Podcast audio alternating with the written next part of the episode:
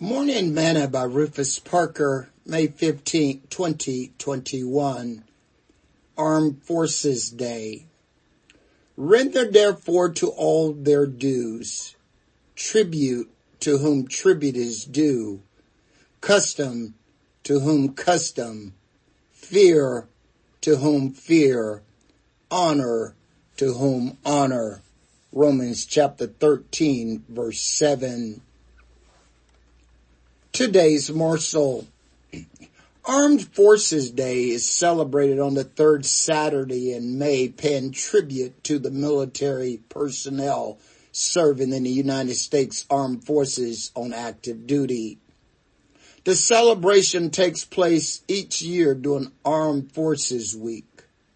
The United States military is composed of six branches, including the Army, Air Force, Space Force, Navy, Marine Corps, and Coast Guard. As of 2019, more than 1.3 million active duty service members are stationed in the United States and around the world. An additional 800,000 reservists stand ready in the Air Army National Guard and the Air National Guard. The holiday unites the country behind the men and women who currently serves in the United States military. Paul states that we should render honor to whom honor is due. Our men and women in uniform deserve to be honored. When we think about it, only two people were willing to die for your freedom and rights. Jesus Christ and the American soldier.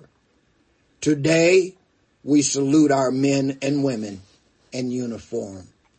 Sing this song with me today.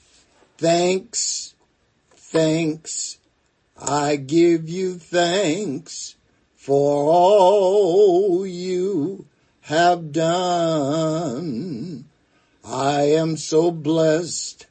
My soul has found rest. Oh Lord, I give you thanks. Thought for today. Thanks for your service to this great nation and its allies.